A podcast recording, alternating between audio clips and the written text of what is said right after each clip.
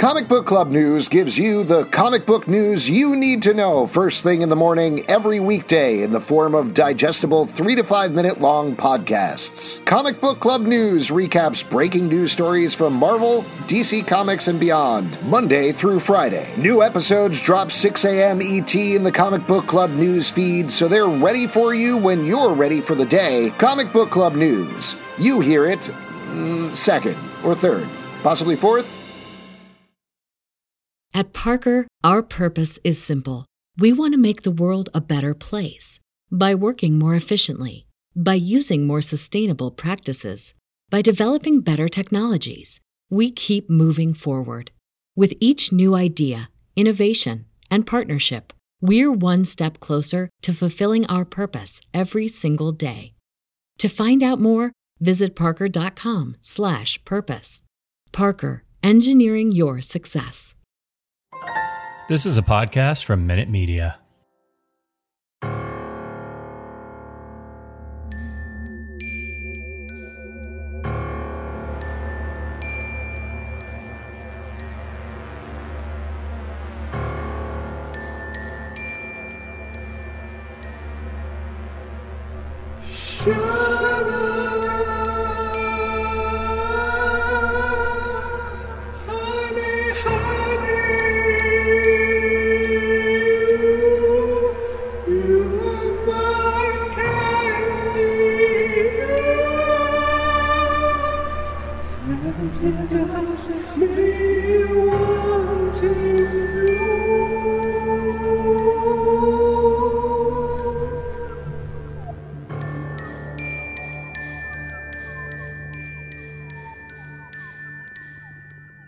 Welcome to Riverdale After Dark, a podcast about the CW's Riverdale that's got a few overdue library finds to deal Oh, with. boy. I'm Alex. When the lights go out, what thoughts are you left with? A word misspoke? Something unsaid? Or perhaps that copy of the Westing game that you were like, oh shit, did I return it? Or did I leave it up at the lake house I was staying at with my uncle? Or may- oh no, this is gonna come back and bite me in the ass. I'm Justin. I'm Pete. And we are going to be talking about Riverdale Season 6, Episode 13, Chapter 108, Ex Libris and the Westing Game. That is a name I have not heard in a very long time. Love Deep it, cut. though. Uh, I love that book when I was a So kid. good. It's so good. Taught me a lot about. I don't know what mystery. you're talking about. Great Yes, because what books did you read as a child, Pete? Um, picture well, books remember, mostly. Pete was Hatchet. raised on Bughead, so what did they give you as reading material? That's right. It was all romance stories, you know. Oh, nice. Well, why don't we do a little bit of recap before we get to this episode? The broad strokes of what you need to know is there's a guy named Percival Pickens, aka PP, who has been PP. taking over the town of Riverdale bit by bit. He has become mayor of the town while a deadly fog was taking over last episode. I miss the fog. He also has mind control powers, among other things that seem to be going on. Maybe he's Satan, maybe he's not. We don't exactly know, and we explore that a little bit more this episode. Meanwhile, everybody else in town is slowly getting powers, including Archie, who is invulnerable. Betty can see evil auras. Jughead can hear people's thoughts. Cheryl can start fires, and Veronica. Dot dot dot to be continued later on. as we Oh, I talk. think we know what's up. And Tabitha can time travel. Tabitha can time travel, and Tabitha can also travel to Albany, which is where she was this episode. Uh, well, let's just I have a bone to pick with that. Pronounced Albany in this show, which I think Did us you say upstate boys Albany? know. It's Albany. Yeah, it's Albany. Albany. Oh, I- 'Cause it's- Always been completely missed. Albany. Yeah. So Jughead, eh, better luck next time. Why don't you give your guys a call and we can walk you through uh, Cha Cha, um, Salt City, Syracuse, uh, Utica, and of course Albany. All great Utica, places. bro. Utica. Don't no, say I know. Utica. Oh, I know. Jesus. Yo, I know how to say Killing it. me. What are you, one of those wise guys playing poker with Reggie? exactly. Hey, Utica. I went up to Utica this Hey, I weekend. go to Utica. Hey. In any case, just to also talk about a few couples that are happening right now because that plays pretty big into this episode. The big cliffhanger at the end of the last episode is Betty and Archie maybe were pregnant. They were left looking at a pregnancy test. We don't know exactly what's going on there. Also, in their separate storylines, Archie is teaching the RROTC over at Riverdale High. Meanwhile, Betty is trying to find the whereabouts of TBK, the trash bag killer, somebody who tortured her in a well for weeks at a time before letting her go. We got a little bit of a dangling plot line the last episode about a woman who escaped from TBK, or rather was let go the same way Betty was, which we pick up a little bit here and get more into. Also, probably important to know, in case you've forgotten from a couple of seasons back, Betty's father, Hal Cooper, was the Black Hood, a notorious serial killer in Just a Riverdale. f- friendly reminder, you know. Just a little Yeah. reminder. No particular reason. Just bring that Yeah. up there. Just, so say you, guys should know. remember that part. Mm-hmm. It If shows only there was- do we have a personal connection to that guy at all? Is there any Pete, Pete, I don't know why you're looking at me, man. Sucking on a cheesesteak. sucking on a cheesesteak? Yeah. No, I know what you're referencing. I just don't want to deal with it. Oh, okay. All right. Fair enough. Well, we should explain to the listener because No, that's uh, there's no need. They, they, they're either with us or they're not. You don't need to. You don't need to. if you just say the phrase "sucking on a cheesesteak," and I got it's uh, understood that mu people might not know exactly what we're talking about. That's what you call a non sequitur. We bought a cameo from Lochlan Munro for Pete for was it the season three finale or season four finale? I honestly don't even remember at this point. But he we told him a couple of details about Pete, and one of them is that he really likes cheesesteaks. And uh, Lochlan Munro said, "Whatever you're doing, hope you're enjoying yourself sucking on a cheesesteak." it truly is what a what a reach, what a move on his part. so good. That's a, that guy is a professional and he makes good choices. Yeah, I'll tell you what, he may not kill people in real life, but he sure killed that cheesesteak phrase. Oh, So, on. moving on to Consider a couple of other characters. Slade. Jughead was briefly homeless for a little while and bonded with a homeless guy named Doc. Now, we'll come back to this later, and I'm going to give props to Pete in a second, so just hold on there. But Oh, a wow. couple of episodes back, Percival cleared the homeless population out of Sketch Alley, including Doc. They disappeared. We were told they were all loaded onto a bus and taken to a new town to live. Nope. No, Uh, Pete predicted this kind of, uh, so we'll get into that in a moment. And uh, another couple we should talk about Veronica and Reggie broke up in a very relatively calm way the last episode, but it sort of blows up here. Meanwhile, there's Yeah. a guy named Geraldo who has, I believe, was her grandmother's right hand man who uh, Veronica has been using as well in various uh, capacities. abuelita. She she uses him in another capacity this episode. Oh, but Yeah. come on. you know what I'm that's a game over. Harald, no, because this guy's ah, out of here. And also Cheryl. Cheryl has firepower. She is pyrokinetic. And we have also been reintroduced to the concept of Heather, the girl she first fell in love with, or at least had a crush on back in Been junior high school. who talking a lot about her. We have been talking a lot about her, and she is going to pop up. I, I don't remember if we talked about this last episode, but they officially announced When? the casting for Heather. It's a woman named Caroline Day, who's been in a bunch of things over the years, and she is going to pop up down the road.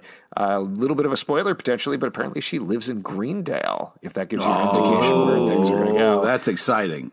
Uh, More and- oh, and the one other thing that we should probably talk about here that is a pretty big deal is back in season one. Archie, when we were first introduced in the first episode, was, and I say this very generously because I'm very negative about this, but was having an affair with Mrs. Grundy, Miss Grundy, excuse me, the music teacher. Uh, it is something that he has never uh, completely dealt with throughout the history of the show, specifically being statutory raped by his teacher. They've sort Yeah. of slow played it and downplayed it a little bit. We actually get into this uh, it this episode, which uh, not to editorialize too much was great to see. So there's probably a lot of other things to talk about here. Uh, oh, Kevin, we should also mention Kevin has reignited a thing with Moose Mason, who is back in town, Poor- PE teacher, uh, but Poor things Kevin. go badly for him once again. So God you damn it. Please stop this guy- hurting Kevin. And he Stop gets so it with the close to a win. He gets so close to a win. So close. now turns into an L. I want to throw this out first before we get into the meat of the episode. Lots of legitimately scary things happen here in this episode. Yeah. Lots of horror movie tropes. But the absolute scariest thing to me, the idea Mm-hmm. of somebody coming after you for not returning a library book, literal lifelong fear. Like I, I have. What? Have, have you guys? That's what you want to kind of scratch across absolutely. the, the I needle would across never, the record. never not return a library book. Never. Do you guys Okay, have, well- have? Are there library books that you guys haven't returned? No, uh, but I, um, there I might don't be a blockbuster This is- video this is or a something. sting, by the way. This is a yeah, sting. yeah. Yeah, exactly. What do you What do you want? I mean, I that's was the just whole point, shocked. though. Like I understand the episode wouldn't have worked without it, but the idea that everybody was like, "Yeah, I kept everyone had books," a library overdue book. horrifying.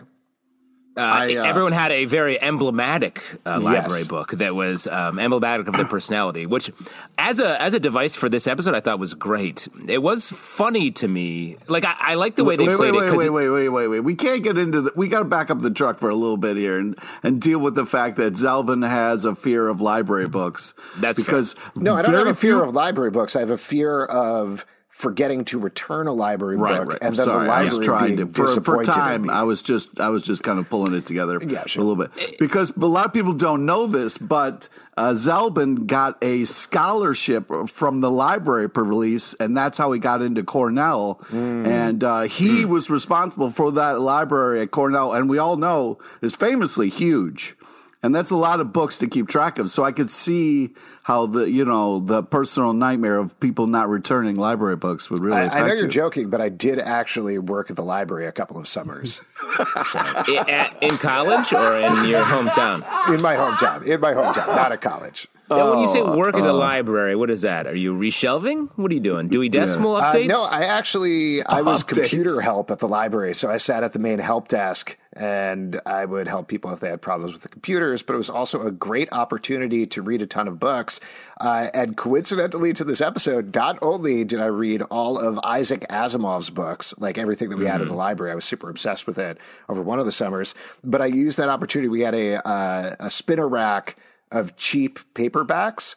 And so this was mm-hmm. the summer where I was like, I guess I'll read Flowers in the Attic, see what the big deal is with that. So Ooh. there you go. Not a great book. I don't. I don't like how you call the paperbacks cheap. You know that. no, but they're like you know, like the Yeah. Like the the bottom rung, like the chintzy, like ooh, isn't this a oh. saucy little book type things? You know what I mean? Saucy, I saucy don't- Isaac Asimov. There's a lot Not of Isaac network going Asimov, on, but though. the Flowers of the Attic and all the VC Andrews stuff. It's interesting to me that you worked at the library. You're still terrified that you've got a loose book there. That they How and dare fir- you first off, like grade and rate books on you know just because it's not a you know a hardbound Are you or defending whatever. Flowers in the Attic right now? Is that what you're I, doing? No, I've never defending read that book. paperbacks. I don't know who whatever author you said either was, but I'm just saying that like. oh, I'll tell you know, what. I, because I've that's known a you for a while, right, Pete?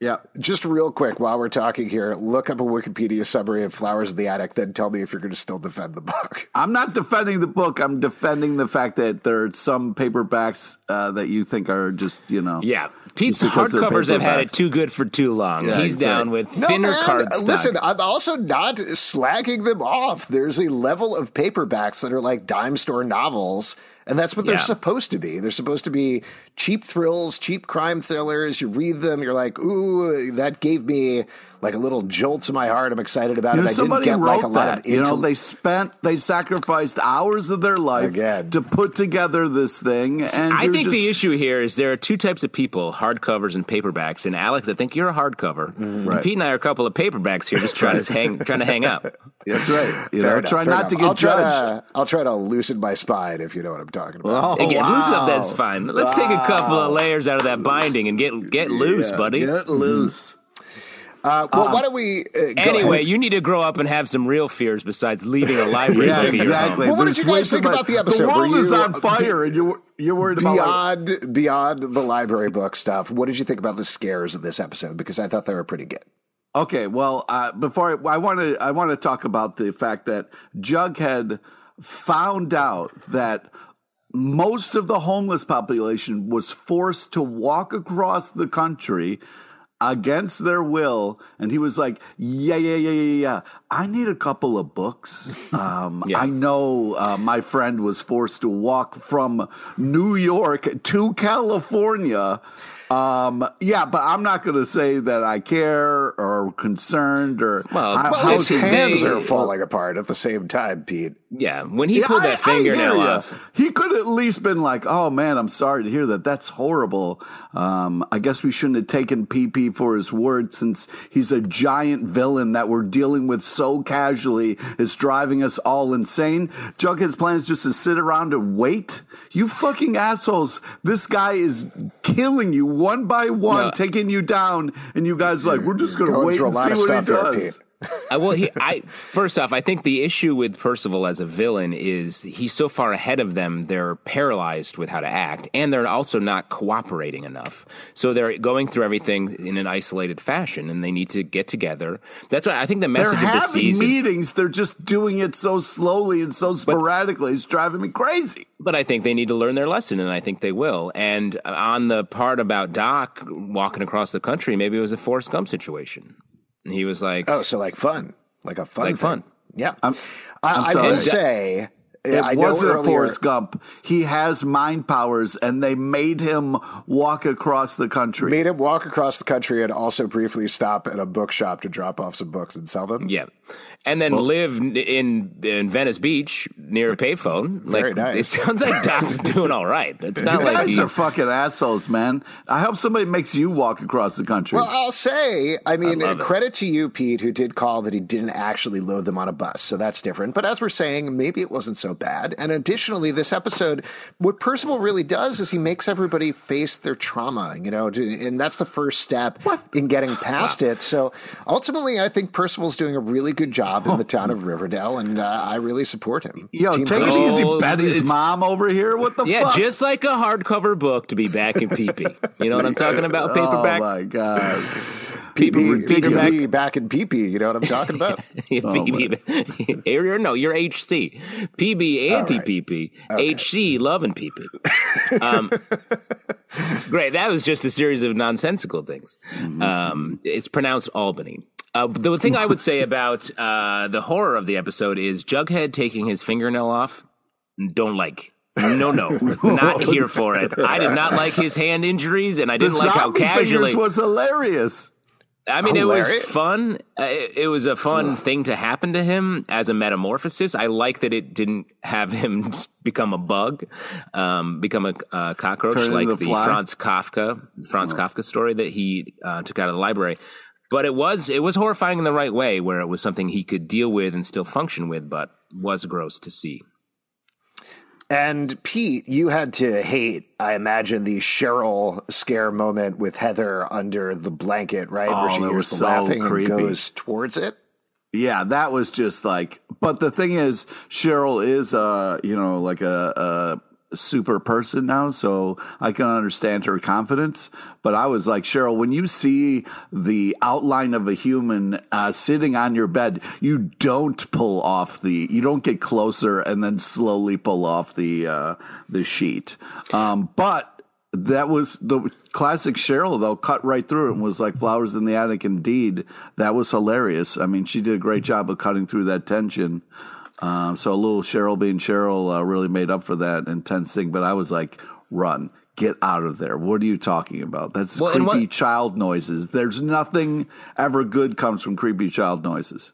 As a parent, I agree. But let me throw out there something real quick. Uh, so across the board, like I thought this episode was great. I really like the dynamic um, of the group coming together and dealing with everything, and Cheryl being over it slash knowing exactly what needs to happen. Um, that's a much better dynamic than Cheryl hating everyone and trying to kill them that we had earlier this season. Um, and I really liked that, Like you touched on this, Alex. Like the way that the core four is confronting their issues in a real way. Like Betty has some revelations here. Um, Archie, I thought his story was great this episode with trying to deal with the trauma he had earlier in his life. Um, I feel like Jughead, it was le- it was less about trauma and more about just like sort of taking ownership of his fears, uh, like legacy fears from his Yeah, as a writer, that was yeah, pretty cool. Yeah. Veronica, I feel like it's a relationship. The way she relates to people, she always needs to be around someone, but now her sort of power of murdering who she kisses takes them away instantly She when has she a gets close to kiss someone. of death. yeah, kiss Yeah. of death, bro. What are you fucking talking about? The the Veronica thing was interesting. I mean, while we're jumping around here, because like you said, she's not dealing with it in the same way as everybody else, and I do think it's a very Veronica way. I liked it, uh, but Yeah, Pete, what? I just what well, he started off by saying like how he felt about the episode in a whole, and then got into it. And I just you know I would appreciate if you followed suit. Whoa, who's being a hardcover now, man? Yeah, yeah, that's uh, you know what? You might be a hardcover with a p- one of those like soft Pete's covers though. over top of it, Pete. Pete's right. We should kind of walk through this and start with Barchie and how we felt about that and about the Betty Archie relationship because that's where the episode starts, right, Pete? That's what you were saying. Uh, Pete? whatever, Pete? Kings, Albin, whatever. All right, fine. Yeah, Yeah, however not you want to do it. We Uh, are three kings. I thought this conversation was very good at the beginning of the episode, by the way, uh, with Bar- Betty and Archie. We certainly speculated about whether they would be positive or negative. I was surprised it was a negative test, but Me too. Um, I thought the Wait, not after was- their faces, right? After you saw their faces looking at the stick. It was Uh, clear. even at it the end of wasn't- the last episode. Yeah, but we exactly. disagreed about it on the podcast, is what I'm saying. yeah, we had So, a conversation. regardless, they find out it's negative. They have a conversation. 'Cause Betty it is was kind of clear in the relieved last because of her parents, which is something that ties in overall to everything that's going on with her, with her memories with Hal in this episode. And Archie, though, is disappointed. He feels like the baby would have been a light in the darkness, a theme that we've seen Which a was lot. And, beautifully uh, said. He talks about his dad being the best dad. Uh, what did you guys think about the scene? You liked it, though. Well, I, I just like to start off by say that the the episode as a whole, I thought you know, like I'm a fan of Riverdale. and What's happening? I was a little let down because I feel like for the last couple of episodes we were slowly trying to come together to fight. Uh, um, you know, this evil PP, and um, and also the fact that we didn't have Toni or Tabitha in this episode also was painful because well, we need more people, we need more heads. So it was stuff that we were down to, and then we lost to. But I think that this was a great representation of who Betty and Archie are and also why they don't work together. Because Archie, looking at the bright side, being very much like, this is exactly what we need in our life. Like, we're surrounded by this darkness and we need a bright light. And, you know, Betty, concerned because she's like, you know, I have a murderous bloodline and this is kind of a relief because you know i'd like to maybe have a better plan moving forward uh, i thought was a, a great kind of realization that um, they're two people uh, maybe not meant for each other because the somebody who's going to be with Betty needs to embrace the dark side uh, a little bit more of Betty, but also the fact that like um, I, I just felt like later on in the episode, Archie like wasn't going to tell Betty what was going on. You know, it was kind of like I don't want to talk about what I saw. You know what I mean? Well, so, just, just a quick note on that because I thought there was a really interesting turn of phrase they used, and I understand what you're saying, Pete. But in that scene, Archie basically says he's not ready to talk about it yet. Right. So I- I it's not that. it's not lying. It's not avoiding it. I think later on he was like. Um, I didn't tell you. I'm sorry. I lied about it, or something along those lines. And that's He- not he actually does. that's not actually what he did, which Yeah. I thought was really a good way of doing it because he's being forced to face this trauma with Grundy really for the first time in a real way over the course of six seasons. Um, so I thought that was a very realistic reaction there, to be frank. And something that he maybe he Well, was I talking about when he, would be Alex. when he said, "Wow, uh, when nice one." Uh, when he said um, he was lying, maybe he was talking about the way it's made him feel for all of this time. Like I feel like it's something he's sort of hidden from all of his friends, and it was hiding at the time when it was happening. So that may have been what it was. Um, but g- talking about the first scene, like uh, Pete, yes, they may be different, but I would reference um, uh, DJ um, uh, Skat Kat and Paula Abdul with Opposites Attract because I think they do, and I think it's working here. Um, You know, I would have really believed you if you didn't have to look down at your notes to see uh, who you were. there are no notes here. There are no notes here. There are no notes here. I All look right, down show in us my your brain. pop. Show us Oh, your you pop, man. looked Where down in your brain. You were like DJ Skat Kat. Like, I was like, are you going to say? boat. yeah, yeah, exactly. Not Penny's bow. Um, because I, I thought this conversation was really good. Um, they, But- I was well, eh, surprised. Wait, wait, wait, wait, wait, wait. To let's talk about what you just said for a second. Opposites do attract, but that that's not a relationship that you can uh, you know you know a lot of the times those they don't last you know what i mean you're not building a lasting you know you have an initial connection and how it works from there you know that's anybody's Yeah, game we, give, I we wish you, the best so but i'm before just we saying get into an argument or anything Yeah. like that, Pete, I think No, you've established happened. your point for the counterpoint. Okay, Let's sorry. go to Justin. okay Nice, great. Um, thank you, Frank. The I- I'm just saying, like it does work out um, sometimes, though. Um, people can have different qualities and still be in a relationship. Otherwise, we'd all be dating um, clones of ourselves. Ooh, that sounds nice. Oh, what? Sorry, Wow. Pete, what did you say? What did you say? Uh, Big I thought this reveal. conversation you was really. want to date I- a I- clone of yourself Let's not get into it. I, Think I- about- I, I thought this conversation was interesting. I really liked Betty's thing and how it tied into everything that was going on with her. Archie's thing, I wish, given that I believe his first sexual relationship was with Miss Grundy, I wish Yeah. that it, that speech at the beginning had tied into what he was saying, what happened to him over the course of the episode a little bit more versus him talking about the light. I thought it was well written. It was well acted.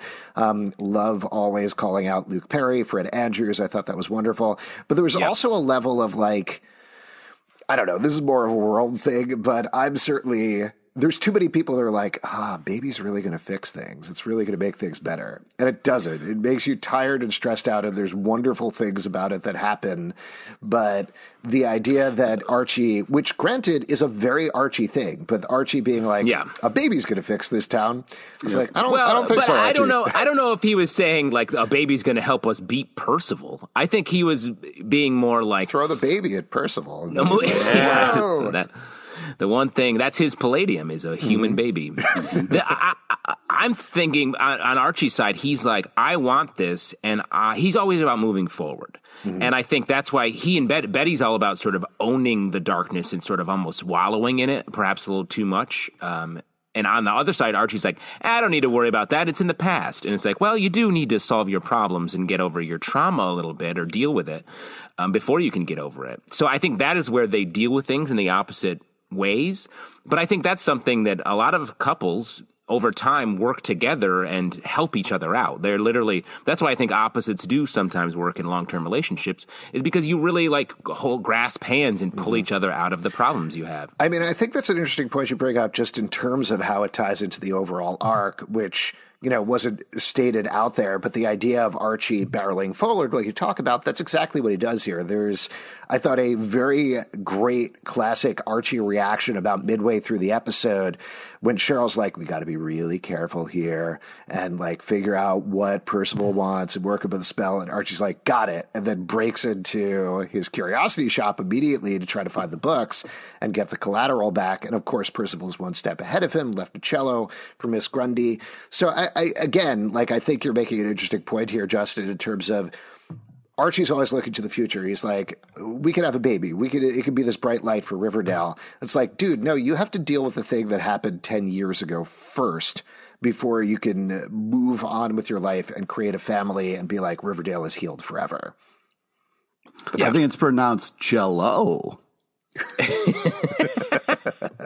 Well, why don't we keep going with these storylines since we've started on them? And I know everybody crisscrosses, but since we're talking about the Archie thing already, we get flashes of Grundy throughout this episode. We get to see a zombie Yep. Grundy, and it all ultimately crests in Betty coming in with the heart glasses, the heart sunglasses that we first saw That's Grundy great. in back in the Well the played. premiere. And Take it 'em off. forces Archie to come face to face and admit exactly what's been going on with him and that he hasn't dealt with it to the point that Betty calls calls it out as grooming and is like, "We never used that word back in the day. That's Yeah. what it was. You, this is something that you really need to deal with and move forward." So, uh, what did you think overall about the storyline and also where Archie ended up here? Well, I, I thought it was great. I, I liked the way it sort of moved through it slowly and sort of carefully, um, getting to a point where Archie's not even over it by the end. I don't think it's just he's like aware of it. I, I, I you got to be careful with how you is slowly and carefully for Riverdale, maybe.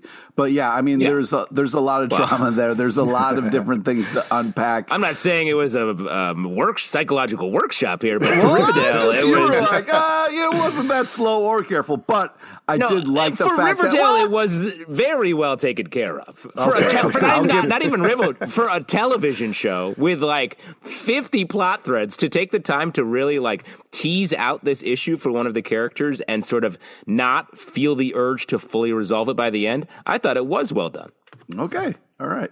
Um, I just think that yeah, it was very cool of Betty to be like, "Hey, this is a little bit of maybe why you're kind of feeling this way," explaining what, uh, helping him out with the grooming, and I thought that was you know uh, amazing of Betty. You know, uh, she is a fantastic character, and I think that um, you know, like Justin was saying, two opposites helping each other out through something. That was a great example of that. You know, um, so yeah, I mean, Archie's lucky that he's in this relationship currently. You know? and forever. Um, two things I wanted to call out in this is when um, the zombie Grundy's playing the cello in the music room that Archie sees, it cuts to uh, PP playing the cello in his shop. yeah. Do you think he had to He's act playing out Archie's gu- guitar as a cello. as a cello, which is um, not recommended Very hard to uh, do. musically, Yeah. very hard. Yeah, yeah. Um, but do you think he had to act out all of the curses all the time? Because that was a full time job for PP. I'm Oh, sure. like he needed to crawl out of an egg and pretend to be a spider? Exactly. He did a lot of hmm. spider acting, I would imagine. Oh, and that's the kind of stuff I want to see. Where's the BTS? Yeah, I know that would have been really fun. I'm, you know, we got the guitar, but I'd much Yeah, rather. it wasn't a guitar. He was playing a cello. No, he had No, Archie's guitar It was as it a was cello. Archie's guitar as a cello in the show. because Really? it was like that Yeah, was it his was- thing are that sure connects them. Yes, I'm pretty sure. Yeah. Yes, All right. yeah, Okay, I'll believe yeah. you guys. Yeah. Seems Oh, crazy. you don't to me. want to Also, believe two it. of us- I'll tell you what. Two I of would us can out, tell the difference between a guitar and a cello. Apparently, Alex. I I, used would to play out, cello. I used to play cello. I would cello. throw out so that I you don't that- believe us. I don't think you believe us still, and that's fine because you're a hardcover and we're a couple of cheap old paperbacks just trying to get by. we could After just I would help people, I'm just cheap. saying. After I would help people with computers at the library, I would go to the lobby of the library, play cello for two to three hours to entertain everybody. I got bad news, Alex. You were playing a guitar the whole time. it sounded weird. And now another round of our favorite game show, Guitar or Cello, where we hold up a musical instrument and the viewers have to. Oh, we just got canceled because it's just too easy of a game show.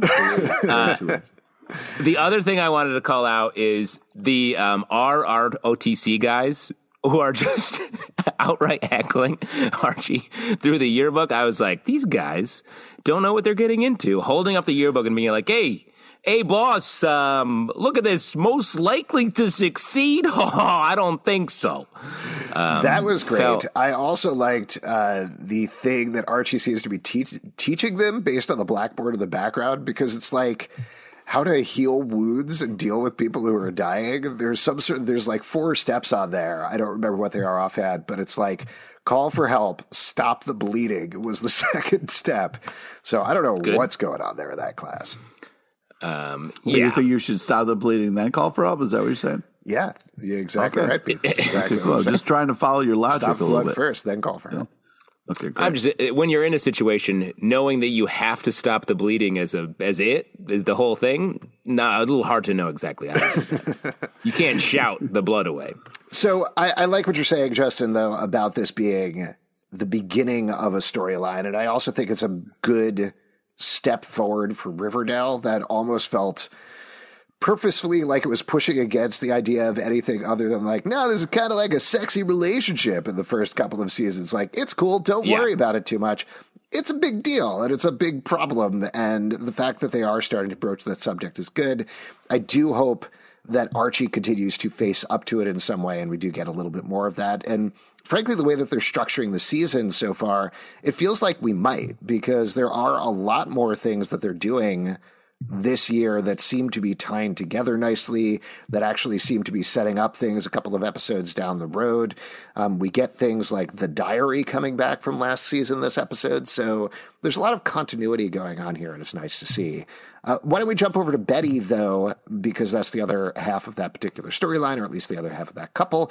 And what she gets here is she is triggered to two memories that tie back into Hal, uh, that give her some information potentially about TBK and how he may be a family man. Specifically, she remembers a time that Hal was cleaning the car back when she was 12 with some bleach, and she realizes now, oh, he was probably cleaning a dead body. And then also another time that he put her to bed with a nightlight, and that's the what- creepiest nightlight of all time. Not just any creepy. A screaming, a screaming baby nightlight. Oh my god! Where do you even buy those? yeah, Uh, which I'll, I'll mention. Somebody pointed this out on Twitter, but I and I haven't gone back to the episode to necessarily check how this uh, turned out. But that was one of Polly's baby shower gifts back in season one. I think Alice. So it's a gave it to floating her. baby. Yeah, it's a floating baby. Ooh, Oh wow! Maybe there's two floating baby nightlights. Uh, but to answer your question, Justin, if you go to screamingbabynightlight.com, they got a great selection. Nice. Great. Wow. Congrats on that website, Pete. How do we feel about what Betty was dealing with overall, as well as the return of our favorite cheesesteak stucker? Well, first off, the uh, the use of the kind of like lighting and stuff uh, with the flashback to kind of give it this kid kind of like things are bright and not scary, and you you don't see like the blood maybe that he has in the car because of the way it's shot and stuff like that. You can just see he's trying to scrub something. So like I thought that was so well thought out and creatively done that I really appreciated it, kind of what they were going with there.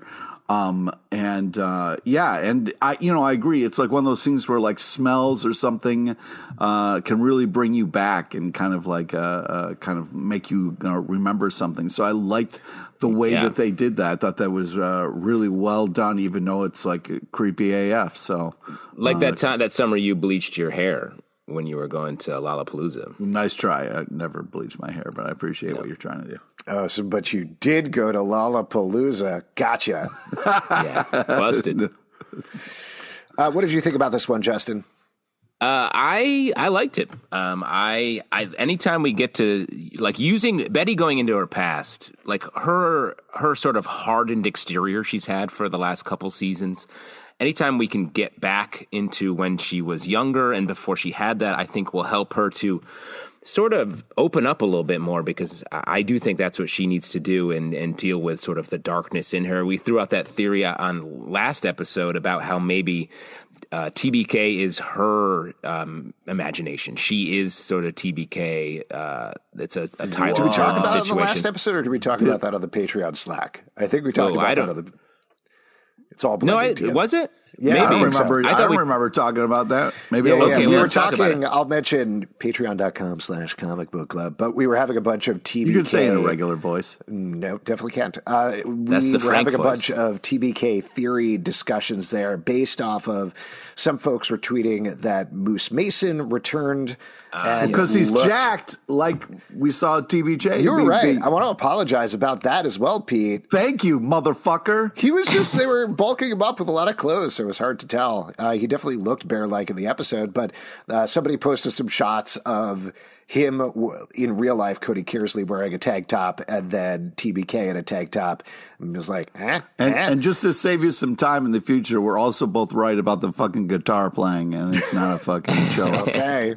All right. I don't know. Still We'll doesn't see. believe us. I love yeah, it. Yeah, what the I don't fuck, man? Maybe it was a Literally just violin, said I you don't were really right. know. I don't oh know. my god. The uh, uh, one other theory we're talking about, uh, which might be kind of terrifying and terrible slash fun, is if TBK is actually Betty's Fight Club situation, and Yes. just because we haven't seen TBK with anybody else, No, no, no, no. I thought it was super clear revealed in this episode that it's a father and that the dad knew her dad. And so when he was taken off, TBK kind of stepped up to watch Betty and take care of her. and it could be that that is a revelation coming here but let me throw out the idea that um, to absorb sort of both of these theories betty ha- sort of developed this tbk split personality when she's trying to grapple with the fact that her father's a serial killer and that she her fear of having those genes herself so she developed a persona that could contain that fear and that sort of side of her personality the dark betty persona and that's what she's dealing with um, with tbk maybe there was a TBK that died and she has since filled it in. Oh God. Because the fact that the TBK is still around, it seems to be able to move wherever um, it wants and uh, doesn't seem to be killing a lot, but just popping up and vanishing. Like there is something up here, and that theory makes a lot of sense to me. We'll definitely see what happens. Or possibly TBK is Dennis. And that's it. Um, Yep. Also, could be Dennis. Could be Yes, just could Dennis. be Dennis. That's the most fun theory, I think, if TBK is Dennis. Just Dennis. Yes. Why don't we Now- and on? that makes me The think menace. though. So, so then does that mean that the cat briefcase that contains uh, toffee is that part of the um, the sort of split personality, or is that a very real thing that will be for sale sometime soon? I Guys. imagine. Guys, you, what's going to happen is you're going to zoom out on Dennis and you're going to see that he has a little slingshot in his back pocket. And, you know, it was just, it was all there and we didn't see it man. before. Uh, yeah, that could happen. And I'll throw out last thing before we move on to another storyline. Uh, By the end of this, Betty has a really good lead, she thinks, in terms of TBK. So once again, Percival was very helpful here in terms of pushing her in the right direction on this TBK Wow. mystery. So good guy, just really good guy. Oh let's Oh move God, on, talk about Veronica and Reggie, two more people that Percival helps out this episode. So Veronica, after they break up, Reggie is dealing with his dyslexia from his childhood is popping up again, and ultimately by the end teams up with Percival try and learn magic. Which, Well, yeah. So uh, let's talk about Reggie first, because like the first half of his story, I was like the the horror of him trying to play cards and not being able to read them, and the comic book and not being able to see what was happening. Like I thought that was really well done and it, scary. It just, it warmed my heart the way he went from cards to then looking at a comic book like that's his sacred, like, oh, I know what this says. Like, uh, really warmed my heart. So I re- really felt seen there. So I appreciated that. But yeah, I really f- felt for Reggie there. I didn't mean to cut you off, Justin. Go ahead. No, I mean I I agree. I felt for him a lot, and then by the end of the episode, where he's like. Uh, what are you, a wizard? And he's like, Yeah. I'm a magic man. Shouts to Adventure Time real quick. Um, and he wants to learn, teach me magic. I was like, Reggie, no. also, magic, a wizard? It's not a Harry Potter situation, dude. I do love the idea of uh, uh, Reggie getting so worked up that he just walks in. He's like, "What are you, some kind of wizard? Like, what's your deal?" Like that's his big plan that was is very to fun, confront but it, him. It also points to what we were talking about last episode. We were asking now that Reggie is split from Veronica, what is his purpose on the show? And it seems like to learn magic from Percival and be one of his right hand men. and we sort of called that, I think, that Reggie is very vulnerable to be being persuaded to become a villain, which, um, according to uh, PP's little notebook, he is. Yes. Why don't we talk about Veronica, though, because there are some wild things that happen Well- in this storyline that we've touched on already. But she gains Black Widow spider powers and the ability to kill people with a kiss. She kills Geraldo and finds out the truth of her powers by the end of the R.I.P. episode. Geraldo. Uh, also, she of anybody is like, I don't care about any of this. Leave me alone. Take my painting. I don't want to be involved. Yeah, Yeah. So I, I feel like uh, you know breakups are hard. Uh, Veronica and Reggie going through it. I felt like you know I was a little upset. And Reggie, uh, I felt like he cut a little too deep on his way out the door. Um, but I understand you're angry, you're frustrated. So, um, but yeah, the fact I really loved how it started with Veronica being like, "Oh, you want that painting? Please take that." I've been trying to muster like she couldn't even cover it up all the way after the last episode. She was like, "Yeah, I'm gonna." Cover this thing up and try to get it away, but it was still like the father's still looking over her shoulder there in that shot. Um, And we real quick to interrupt there, Pete. Like we talked about how the brown paper is the the weak weakness to all paintings, the palladium to um, to a painting, and it doesn't work. It's half wrapped in the brown paper. The painting was escaping from the, the wrap. It was, making a run for it. It was like, oh, busted. busted. Oh, you saw me. Yeah. Uh, but man, like, uh, I, uh, I appreciated her trying to kind of like own it a little bit and be like, yeah, get that thing out of my life. Also, kind of like, you know, to jump out a little bit when they're all kind of dealing with the things on fire. Uh, I'm glad that, um, you know, Jughead went back for the thing that means so much to him. I'm just worried about what that means for his future.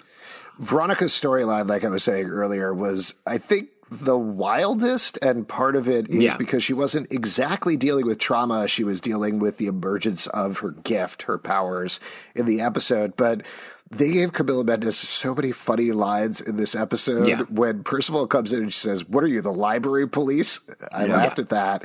And then the funniest line of the episode to me was after Geraldo dies, she calls Reggie on the phone and says, I got your gift and now a man is dead. Good going, idiot. idiot. Yeah, so funny.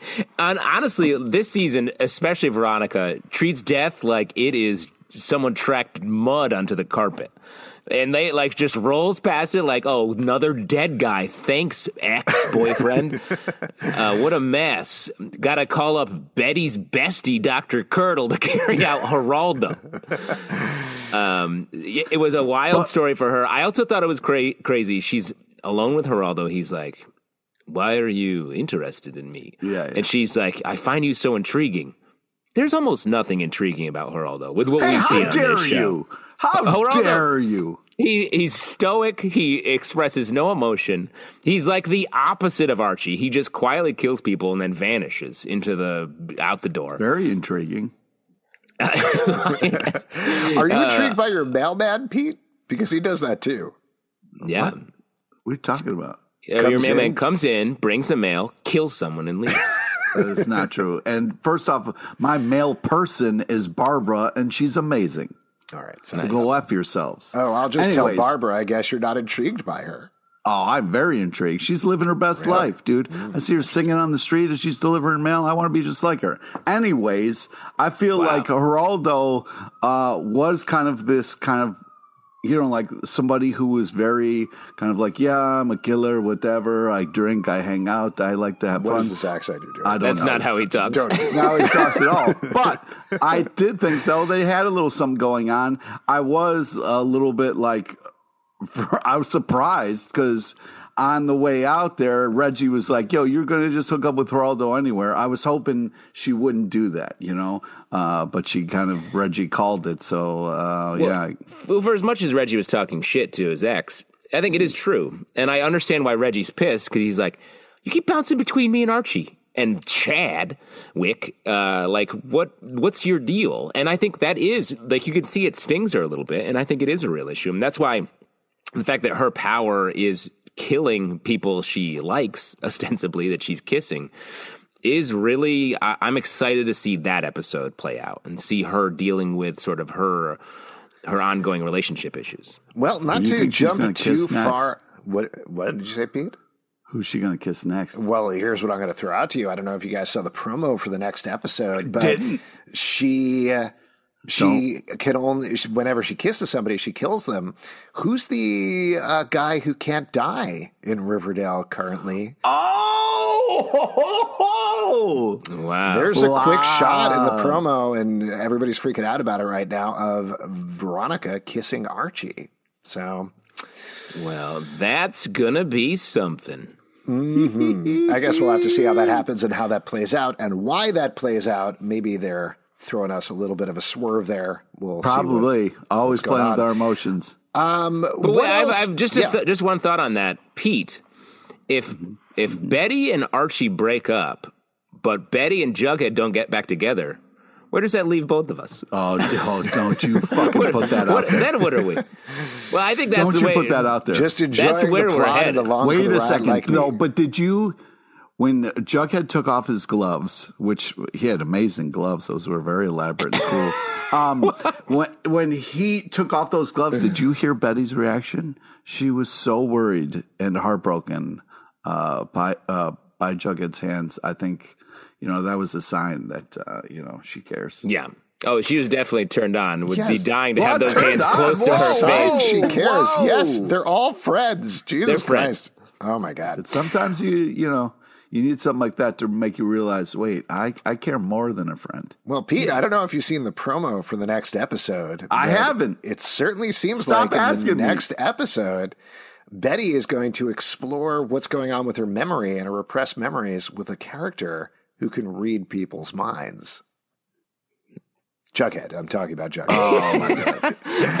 the real mystery moment there. Yes. Um, so I think, do think. I mean, this is getting ahead of ourselves, but I do think what they're doing now that Betty and Archie are past this uh, pregnancy question. I wouldn't call it a pregnancy scare because neither of them are really scared about it. Um, pregnancy question. I think we're going to see the Pregnancy relationship concern. challenged by. Veronica in some fashion coming back into Archie's life, Jughead in some fashion coming back into Betty's life. Whether that will actually do anything, I would speculate. I think they're going to come out and still be together, Betty and Archie, but we'll certainly see what happens. Riverdale is always a wild ride. There's a couple of other things we should talk about. We should talk about Kevin's storyline in this episode because his book is Lord of the Flies. He seems to be, as we talked about the last episode, questioning Percival and his leadership. That crops up here with Percival essentially threatening him to get back the Lord of the Flies book. And by the end of the episode, Percival is kissing Kevin, and Kevin is fully on his side. Uh, How do you feel about this? not great.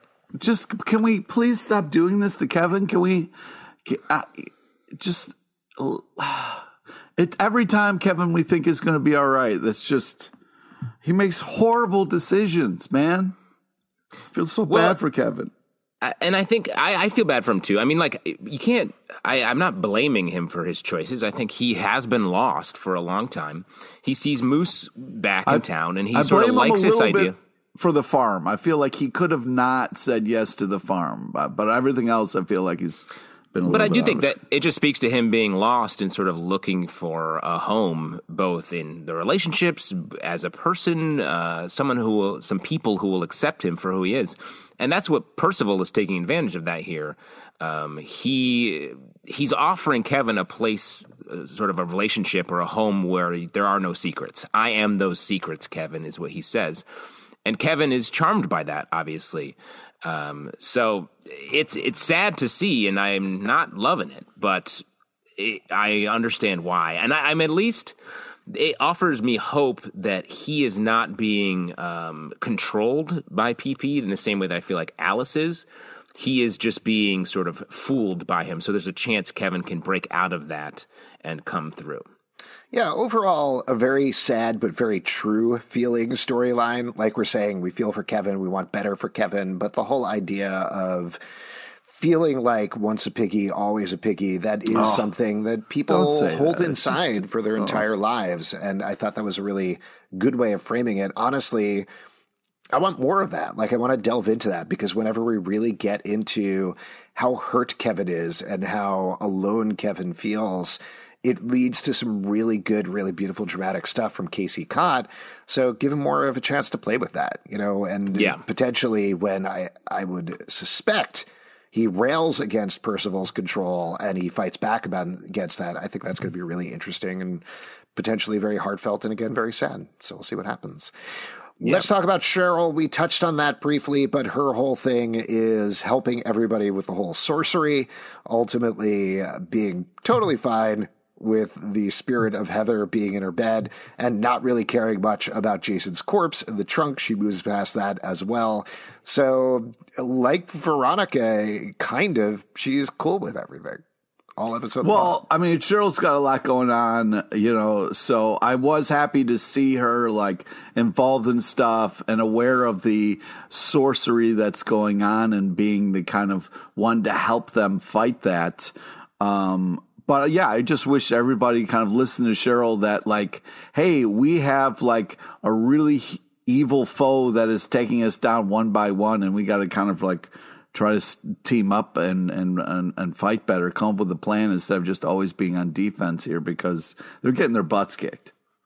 Yeah, but Cheryl seems ready to rock. She's just like, uh, whatever. Um, she's like dishing out lines. Uh, Bravo, nerd. Um, calls PP you crumpet eating buffoon. Like she's she's fearless, and to see her sort of just operate that way here is a great sign. She's in complete control of her fire powers. Like she's going to be an absolute warrior going into the back half of the season. Yeah, and I'm excited, like we've been talking about, to see pretty much everybody together. The shot of Cheryl standing with the core four in front of the fire was great. Yeah. I don't know the last time Yeah. we've seen anything like that, so that was really nice. But like Pete was saying at the beginning of the podcast, just bring. We, we got to get Toni and Tabitha in there as well, as well as Fangs, who was also off screen the entire uh, episode. Yeah. So you know, we're close to this balance there, but not quite there. And it's, I think they'll get there. I think we're going to get everybody working against each other or working with each other by the time the season ends.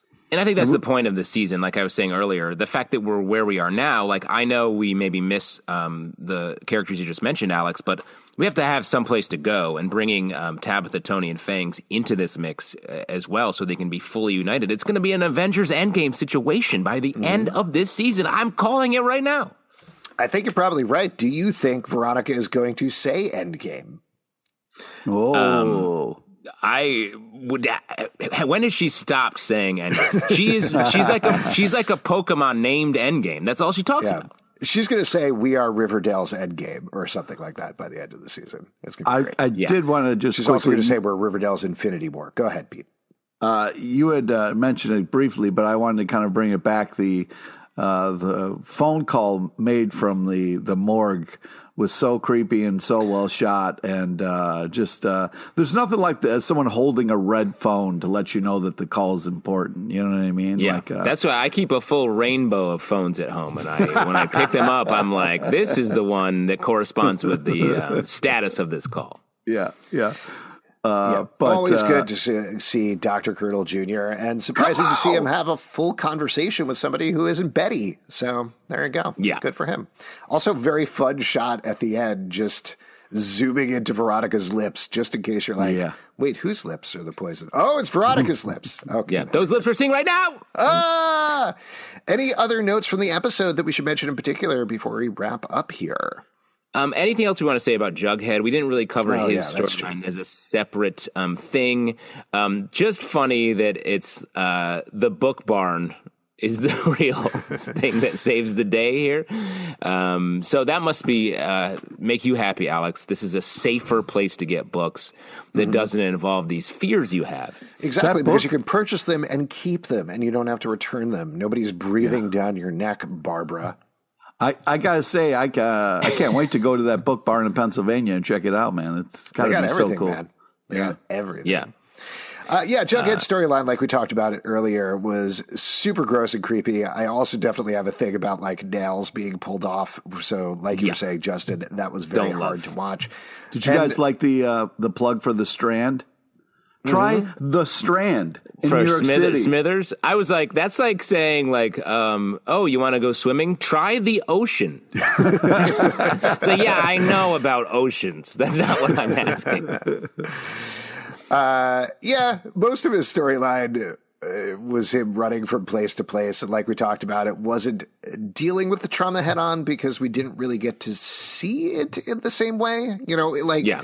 If the spirit of his grandfather had popped up, I think it would have hit things a little harder, to be frank. Um, but as is, Yeah. I think it was fine, and it tied into Jughead's overall arc, so I enjoyed it. Stop saying that. We want What? you to be Alex, you fucking asshole. What are you Um, talking about? I, also, the the other phone call that was hilarious was you know Benny getting a call from your mom, just being like, "Hey, I completely sold you out, gave the bad guy all your horrible secrets. What time do you want dinner? I was thinking maybe six, six thirty, maybe doing a roast. Uh, what do you just? Well, I mean, classic. Alice Alice has done a lot throughout the course of this show. sure has. Both good, bad. Do you think Mostly she's going to bad. come come out of this and we're going to be like, yeah, Alice, fine, back. Date Frank, this is That's great. every season, though. That's exactly what happens. We're like, well, no way Alice can come back from this. And then she does. because she just Well, what's does. I don't think she can be undercover for the FBI in this situation like she was for the farm. End of the season, you have Alice be like, well, that was weird. Anyway, back to the news. Oh my god. Right. That'll be it. Now Uh, let's go to I sports. to say about the episode is Percival continues to be a great villain. Love his Great delivery villain. on so many things. Um, in the montage in particular, there were two reactions. The sort of almost imperceptible frustration when Veronica takes out her checkbook and is like, all right, how much do you want for the fine? And then he twists to being like, well, in some states it's a misdemeanor to do this. I thought was great. And his reaction yeah. when Reggie immediately pulls out the dyslexia book and he just gives a laugh, I thought was really good as well. So even though he is detestable throughout all of this, Chris O'Shea continuing to kill it episode after episode as a villain. I'm really enjoying watching him. Yeah, he's very charming. He's Down charmed our friend Alex over here. Yeah. Love it. Team Percival, day and night, all day, er day. Before you, we wrap up here, let's talk about the MVP of the episode. Who is MVP? Justin, let's go to you first. Uh, well, I, I, think I'm going to go with an outsider pick here and go with Dr. Curdle. Like wow. coming in strong, yeah. bringing the bringing the hmm. energy. It's crazy. We talked about how Dr. Curdle's energy throughout this series is like it's cr- how weird this guy in the basement is, and it's crazy. He's just a recurring character in the show, and the show has since then moved the entire tone to Dr. Curdle. Dr. Curdle has been curdling this whole time, and I love it. It's great to see him close out this episode with some great stuff. Uh, I'm going to throw it out to Archie. This episode, actually, just because I thought the Grundy storyline was really well done and the way that KJ Apa plays this push and pull between you know worst parts of his nature is too strong but him like breaking into the store and being like i'm just pushing forward. I'm going forward. I'm doing this thing. And ultimately having to deal with the trauma i thought was done very realistically and really well. And though it's going to be hard to watch if they do deal with it more in the future that's going to be a really good very palpable dramatic storyline for them to have. So i think that would be good. Pete what about you? Who is your mvp this episode? well, well since justin MVP took mine I'm going to go with Geraldo. Oh. Uh, you know, I'm glad that you know we got to know you a little bit. I'm sorry we don't get to know more. Uh, thank you for what you. Sorry, I, I hate to show. I hate to interrupt you, Pete, but like, what do you mean you got to know Geraldo? Shout out two things you know about him. Two separate things you know. About. And one him. of the things is not the weird accent that you did earlier. Yeah, uh, he's he's good at, at his job, mm-hmm. um, which is uh, killing people. Okay. And um, he's, you know, he can rock a uh, black turtleneck like nobody's business. Nice. I wouldn't call that part of his personality, but sure. Some people, you know, I don't know if I can pull that off. He does it. Fair enough. If you would like to support this podcast, patreon.com slash comic book club. Also, we do a live show every Tuesday night at 7 p.m. to Crowdcast on YouTube. Come hang out. We would love to chat with you about Riverdale, iTunes, Android, Spotify, Stitcher, or the app of your choice to subscribe, listen, and follow the show at Riverdale Dark on Twitter, Riverdale After on Instagram, Riverdale After Dark on Facebook, comicbookclublive.com for this podcast, and many more. Until next time, we'll see you after dark. You're all cuckoo bananas, but whatevs.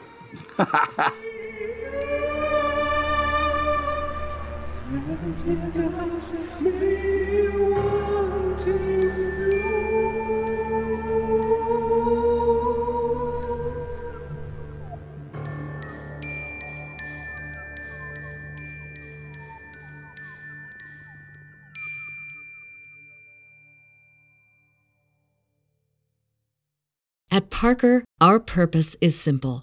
We want to make the world a better place by working more efficiently, by using more sustainable practices, by developing better technologies. We keep moving forward.